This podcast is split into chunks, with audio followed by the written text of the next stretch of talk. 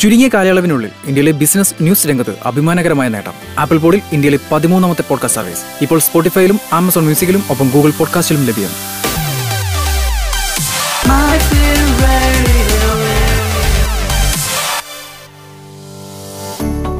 നാല് ദശാബ്ദങ്ങളായി ബാങ്കിംഗ് മേഖലയിൽ അനുഭവ പരിചയമുള്ള പി എൻ ബി ദുബായ് മുൻ സിഇഒയും അന്തർദേശീയ അവാർഡ് ജേതാവുമായ ജി രാജ്കുമാർ നായർ അവതരിപ്പിക്കുന്നു. ദ ബാങ്ക് മാറ്റേഴ്സ് ബാങ്കിംഗ് മേഖലയിലെ വിശദവിവരങ്ങൾ. നമസ്കാരം. വിദേശത്ത് പഠിക്കുക എന്നത് കഴിഞ്ഞ കുറച്ച് വർഷങ്ങളായി യുവ വിദ്യാർത്ഥികളുടെ ഒരു സ്വപ്നമായി മാറിയിരിക്കുകയാണല്ലോ. ഗുണമേന്മയുള്ള വിദ്യാഭ്യാസം നല്ല ജോലി സാധ്യതകൾ ജീവിത സാഹചര്യങ്ങൾ ഇന്ത്യയിലെ തൊഴിലവസരങ്ങളുടെ കുറവ് തുടങ്ങിയവയാണ് കാരണങ്ങൾ. വിദേശ യൂണിവേഴ്സിറ്റികളിൽ പ്രവേശനം നേടുന്നതിന് എഡ്യൂക്കേഷൻ കൺസൾട്ടന്റുമാർ സഹായകമാകുന്നു. വിദ്യാഭ്യാസ വായ്പ വഴി ബാങ്കുകളും സഹായിക്കുന്നു. പെട്ടെന്ന് കേൾക്കുമ്പോൾ എല്ലാം ശരിയായി എന്ന് തോന്നുന്നുവെങ്കിലും പല കാര്യങ്ങളും വിശദമായി തന്നെ റിസർച്ച് ചെയ്ത് പഠിക്കേണ്ടതും അനിവാര്യമാണ്. അതായത് പോകുന്ന രാജ്യം course university bank loan terms hostel accommodation പുതിയ ഒരു രാജ്യത്ത് പഠനകാലത്ത് അറിഞ്ഞിരിക്കേണ്ട കാര്യങ്ങൾ തീസിസോ മറ്റോ ഉണ്ടെങ്കിൽ എങ്ങനെ ചെയ്യാം എന്നത് ജോലി കിട്ടാനുള്ള പ്രൊസീജിയേഴ്സ് ജോലി സാധ്യത സാലറി പാക്കേജ് ലോൺ തിരിച്ചടയ്ക്കാനുള്ള സേവിങ്സ് എന്നിവ. അതിലേക്കുള്ള ക്യാൻ ഐ ഹെൽപ്പ് യു ആണ് മൈഫിൻ റേഡിയോയുടെ ഈ എപ്പിസോഡ്. ആദ്യ ഭാഗം ബാങ്ക് ലോണുകളെക്കുറിച്ചും രണ്ടാം ഭാഗം അവിടെ എത്തിക്കഴിഞ്ഞ് part time job permanent job ഇതിനുവേണ്ട procedures എന്നിവയെക്കുറിച്ചും ഇവിടെ പ്രതിപാദിക്കുന്നതായിരിക്കും.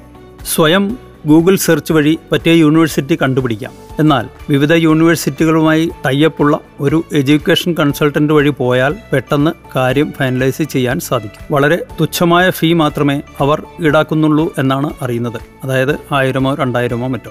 വിസയും അവർ അറേഞ്ച് ചെയ്തു തരും. ഓഫർ ലെറ്റർ കിട്ടിയതിന് ശേഷം. നമ്മുടെ ക്വാളിഫിക്കേഷന് കിട്ടുന്ന ക്രെഡിറ്റ് അനുസരിച്ച് കോഴ്സ് അംഗീകരിച്ചു കഴിഞ്ഞാൽ കോളേജ് ഒരു ഓഫർ ലെറ്റർ ഇമെയിലിൽ അയക്കും. കോഴ്സിന്റെ എല്ലാ വിവരങ്ങളും ഇതിൽ ഉണ്ടാവും. അതായത് വിവിധ സെമസ്റ്ററിൽ അടയ്ക്കേണ്ട പലവിധ ഫീസുകൾ മറ്റു ചിലവുകൾ ജീവിത ചെലവുകൾ health insurance blocked account hostel സൗകര്യം എന്നീ കാര്യങ്ങളും മൊത്തം ചിലവും അടങ്ങുന്ന ഈ ഓഫർ ലെറ്റർ വിശദമായി പഠിക്കുക തന്നെ വേണം. ഇനി ബാങ്ക് വായ്പാ വ്യവസ്ഥകൾ എന്തൊക്കെയെന്ന് നോക്കാം. ആദ്യമായി ഈ ഓഫർ ലെറ്റർ കോപ്പി ബാങ്കിൽ കൊടുക്കുക. എന്തെന്നാൽ ഇതിന്റെ ബേസിസിലാണ് ലോൺ തുകയും ഡിസ്ബേഴ്സ്മെന്റ് ഷെഡ്യൂളും നിശ്ചയിക്കുന്നത്. ഇനി പൊതുവെയുള്ള ബാങ്ക് ലോൺ ടേംസ് എന്തൊക്കെ എന്ന് നോക്കാം. പൊതുവെ എല്ലാ ബാങ്കുകളും എഡ്യൂക്കേഷൻ ലോൺ കൊടുക്കാറുണ്ട്. തുക പലിശ നിരക്ക് കാലാവധി സെക്യൂരിറ്റി മാർജിൻ എന്നിവയിൽ ചെറിയ വ്യത്യാസം ഉണ്ടാവാം. അതിനാൽ പി എൻ ബിയുടെ ടേംസിനെ ബേസ് ചെയ്താണ് ഈ കാര്യങ്ങൾ ഇന്നിവിടെ പ്രതിപാദിക്കുന്നത്. ലോൺ എടുക്കുന്ന ബാങ്കിൽ നിന്നും വ്യക്തമായി ചോദിച്ച് മനസ്സിലാക്കുന്നത് ഉചിതമായിരിക്കും. ഡിഗ്രി ഡിപ്ലോമ അല്ലെങ്കിൽ പോസ്റ്റ് ഗ്രാജുവേഷൻ കോഴ്സുകൾക്കാണ് ലോൺ കൊടുക്കാറുള്ളത്. ആ രാജ്യത്തെ റെഗുലേറ്ററി അതോറിറ്റി അംഗീകരിച്ചിട്ടുള്ളതും തൊഴിൽ അധിഷ്ഠിത പ്രൊഫഷണൽ കോഴ്സുകളും ആയിരിക്കണം. നിങ്ങൾ കേട്ടുകൊണ്ടിരിക്കുന്നത് മൈഫിൻ റേഡിയോ.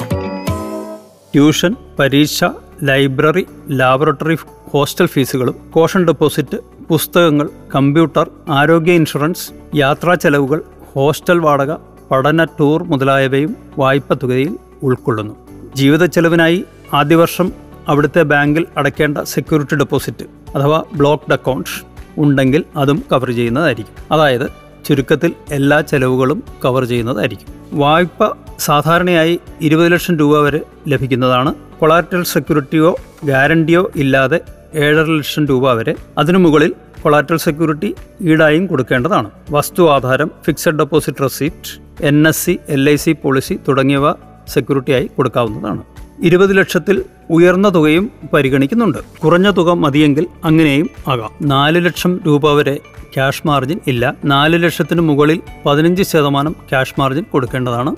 ലോൺ സ്റ്റുഡന്റിന്റെയും അച്ഛന്റെയോ അമ്മയുടെയോ ജോയിൻ നെയിമിലോ അവർ ഗ്യാരണ്ടറായിട്ടോ ആയിരിക്കും. ലോൺ തുക റിലീസ് ചെയ്യുമ്പോൾ അപ്പോഴത്തേക്കുള്ള മാർജിൻ മാത്രം അടച്ചാൽ മതി. സ്കോളർഷിപ്പുകൾ മാർജിനായി പരിഗണിക്കാം. കോഴ്സ് കാലാവധി കഴിഞ്ഞ് ഒരു വർഷത്തിന് ശേഷം തിരിച്ചടവ് ആരംഭിക്കും. എന്നാൽ നേരത്തെ ജോലി കിട്ടിയാൽ തിരിച്ചടവ് തുടങ്ങാം. തിരിച്ചടവ് സാധാരണ അഞ്ച് മുതൽ പതിനഞ്ച് വർഷം വരെ ആകാം. പലിശ ഏതാണ്ട് എട്ട് മുതൽ പത്തര ശതമാനം വരെ സിമ്പിൾ ഇൻട്രസ്റ്റ് ആണ്. മൊറോട്ടോറിയം പീരീഡിൽ. കൂടാതെ പ്രോസസ്സിംഗ് ഡോക്യുമെന്റ് ഫീ എന്നിവ ഉണ്ടാവും. പലിശ എടുക്കുന്ന തുകയ്ക്ക് മാത്രവും മറ്റുള്ള ഫീ മൊത്തം സാങ്ഷൻ ചെയ്ത തുകയ്ക്കും കണക്കാക്കും. ഉയർന്ന ലോക റാങ്കിംഗ് ഉള്ള സ്ഥാപനങ്ങളിലെ പഠനത്തിന് ഒരു ശതമാനം പലിശ നിരക്കിൽ ഇളവ് നൽകുന്നുണ്ട്.